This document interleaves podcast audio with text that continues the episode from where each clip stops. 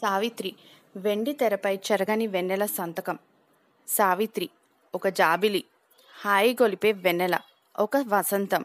అసలు ఆవిడికి ఎందుకు అంతమంది అభిమానులు ఉన్నారు? నిజంగా అందగత్తే అంటే కాదు. మంచి శరీర సౌష్ఠవం ఉందా అంటే అది లేదు. కానీ తన హావభావాలతో మంచి మనసుతో ఎందరో అభిమానులను సంపాదించుకున్న మహానటి. మహారాణిలా బతికిన చల్లని తల్లికి చివరికి ఏం మిగిలింది? తాను నమ్మిన విషయం కోసం ఎంతటి దూరం అయినా వెళ్ళే సావిత్రి గారు పట్టుదలకి మారుపేరు. అప్పటికే రెండు పెళ్ళిళ్ళు చేసుకుని స్త్రీల పట్ల బలహీనతతో మెలిగే భర్తతో విభేదాలు ఇతరుల కష్టాలకి చలించిపోయి చేసే దానాలు క్రమశిక్షణ లేని జీవితం. జీవితంలో వేటాడే ఒంటరితనం అభద్రత ఆమెను మద్యానికి బానిసం చేసి ఆమె పతనానికి కారణమయ్యాయి అంటారు. ఎవరైనా ఆమెను పతనం అంటే ఏమిటి అని ప్రశ్నిస్తే దానికి సమాధానం లేదు. రాదు అనే చెప్పాలి. సింపుల్గా చెప్పాలి అంటే ఆవిడ జీవితం ఎంతో ప్రకాశవంతంగా వెలిగి ఆరిపోయిన దీపంలా అనిపిస్తుంది. అంతా అయిపోయినా కూడా ఆమెకి మనుషుల మీద నమ్మకం పోదు. సినిమా లాస్ట్లో ఎవరో తెలియని వ్యక్తి కోసం తన తన పట్టు చీర అమ్మి డబ్బులు ఇవ్వడం అనేది ఆమెకు మనుషుల మీద అపారమైన నమ్మకాన్ని చూపిస్తుంది. ఏ వ్యక్తి వ్యక్తిత్వాన్నైనా తీర్చిదిద్దేది బాల్యంలోని అనుభవాలే కదా. పెద్దగా ఎవరికీ తెలియని సావిత్రి బాల్య విశేషాలకి తండ్రి పట్ల ఆమెకు గల అనురాగానికి ప్రాముఖ్యత ఇస్తూ సన్నివేశాలు సృష్టించడం బాగుంది. తండ్రి ప్రేమకు దూరమై తప్పించే బిడ్డగా ఆమెను చూపిస్తూ చివరకు ఆయన ఫోటో అయినా దొరుకుతుందేమో అని ఆమె పడిన ఆరాటం మనసును తాకుతుంది. మహానటి సినిమాలో అంచెలంచెలుగా ఆమె మహానటిగా ఎదిగిన విధానం బాగా చూపారు. భర్తకు దూరమైన ఒంటరితనంలో మద్యానికి బానిసన అయినప్పుడు జీవిత చర్మాంకంలో శరీరం శిథిలావస్థలో ఉన్నప్పుడు కూడా ఆమె ఇమేజ్కు భంగం రాని విధంగా జాగ్రత్తగా షార్ట్స్ తీశారనిపించింది.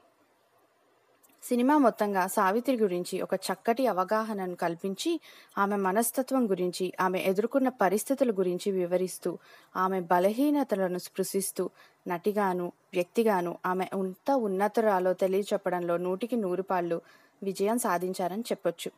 ఒక స్త్రీగా ఒక తల్లిగా సావిత్రి గారి బాధ చూస్తుంటే కళ్ళ నీళ్ళు వచ్చాయి అంటే ఆవిడ ఎంత బాధపడి ఉంటుంది. ఒక పక్క పిల్లలు ఇంకో పక్క అప్పులు ఇంకొక పక్క అనారోగ్యం. ఎవరికీ రాకూడదు ఇంత బాధ అనిపించింది. సావిత్రమ్మ నీకు నా జోహార్లు. మహానటి నమ్మకానికి నిదర్శనం. నేను పుట్టే రెండు సంవత్సరాల ముందరే చనిపోయిన మహానటి సావిత్రి జీవిత చరిత్ర ఇంచుమించు నా ఏజ్ ఉన్న నాగ్ అశ్విన్ డైరెక్టర్గా సినిమా తీస్తున్నాడు అంటే నాకు చాలా కుతూహలంగా అనిపించింది. ఎలా తీస్తాడు? ఎలా ప్రజెంట్ చేస్తాడు? అని. అసలు అసలు తనకు తెలియని చూడని ఒక మనిషి గురించి వెండితెర మీద ఎలా చూపిస్తాడు? అని ఒక కుతూహలం. నాకు పర్సనల్గా కీర్తి సురేష్ యాక్షన్ అంతగా రాదు అని ఒక ఫీలింగ్. అలాంటిది నాగ్ అశ్విన్ కీర్తి సురేష్ కాంబినేషన్లో వచ్చిన సినిమా అంటే చూడాల్సిందే కదా. అందుకే సినిమాకు వెళ్ళాను. నిజంగా ఒక సినిమాలా కాక సావిత్రి గారి జీవితాన్ని దృశ్య కావ్యంగా మనసుకు హత్తుకునేలా తీశాడు. Hats off! చిన్న చిన్న విషయాల నుంచి పెద్ద పెద్ద విషయాల వరకు ఎంతో జాగ్రత్త తీసుకుని చాలా ఇష్టంగా తీశాడు ఈ సినిమాని. ఎక్కడా చిన్న విషయం కూడా పొల్లు పెట్టడానికి లేకుండా ఇటు విమర్శకులకు కానీ అటు అభిమానులకు కానీ ఏ మాట అనడానికి అవకాశం ఇవ్వకుండా సినిమా తీయడం అనేది మాటలు కాదు. సినిమా అయిపోయాక వెంటనే సావిత్రి గారి క్యారెక్టర్ నుంచి వెంటనే బయటికి రాలేకపోయాను. అసలు అప్పటి కాలంలోకి తీసుకువెళ్ళడం మనం పుస్తకాలు మ్యాగజైన్లలో చదివిన చూసిన ప్రముఖులు KV Reddy Marcus Bartley Chakrapani సంగీతం పింగళి అలా అందరూ మన కళ్ళ ముందు కనిపించడం నాస్టాలజిక్గా భలే బాగుంది. తెలుగు సినిమా ఉన్నంతకాలం గుర్తుండిపోయే సినిమా మాయాబజార్ ఈ సినిమా షూటింగ్ మన కళ్ళ ముందు జరుగుతున్నట్టుగా ఉంటే పాత కొత్త సినిమా ప్రియులందరికీ పండగే పండగ.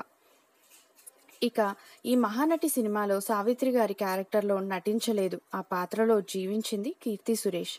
తాను ఈ పాత్ర కోసం ఎంత కష్టపడిందో కళ్ళకు కట్టినట్టు ప్రతి ఫ్రేమ్లోనూ కనిపిస్తుంది. తన నడక కానీ మాటలు హావభావాలు అన్నీ కూడా సావిత్రి గారిని తలపించాయి. ఆమె అభినయం సంతృప్తికరంగా ఉంది. నిరాశ పరచలేదు.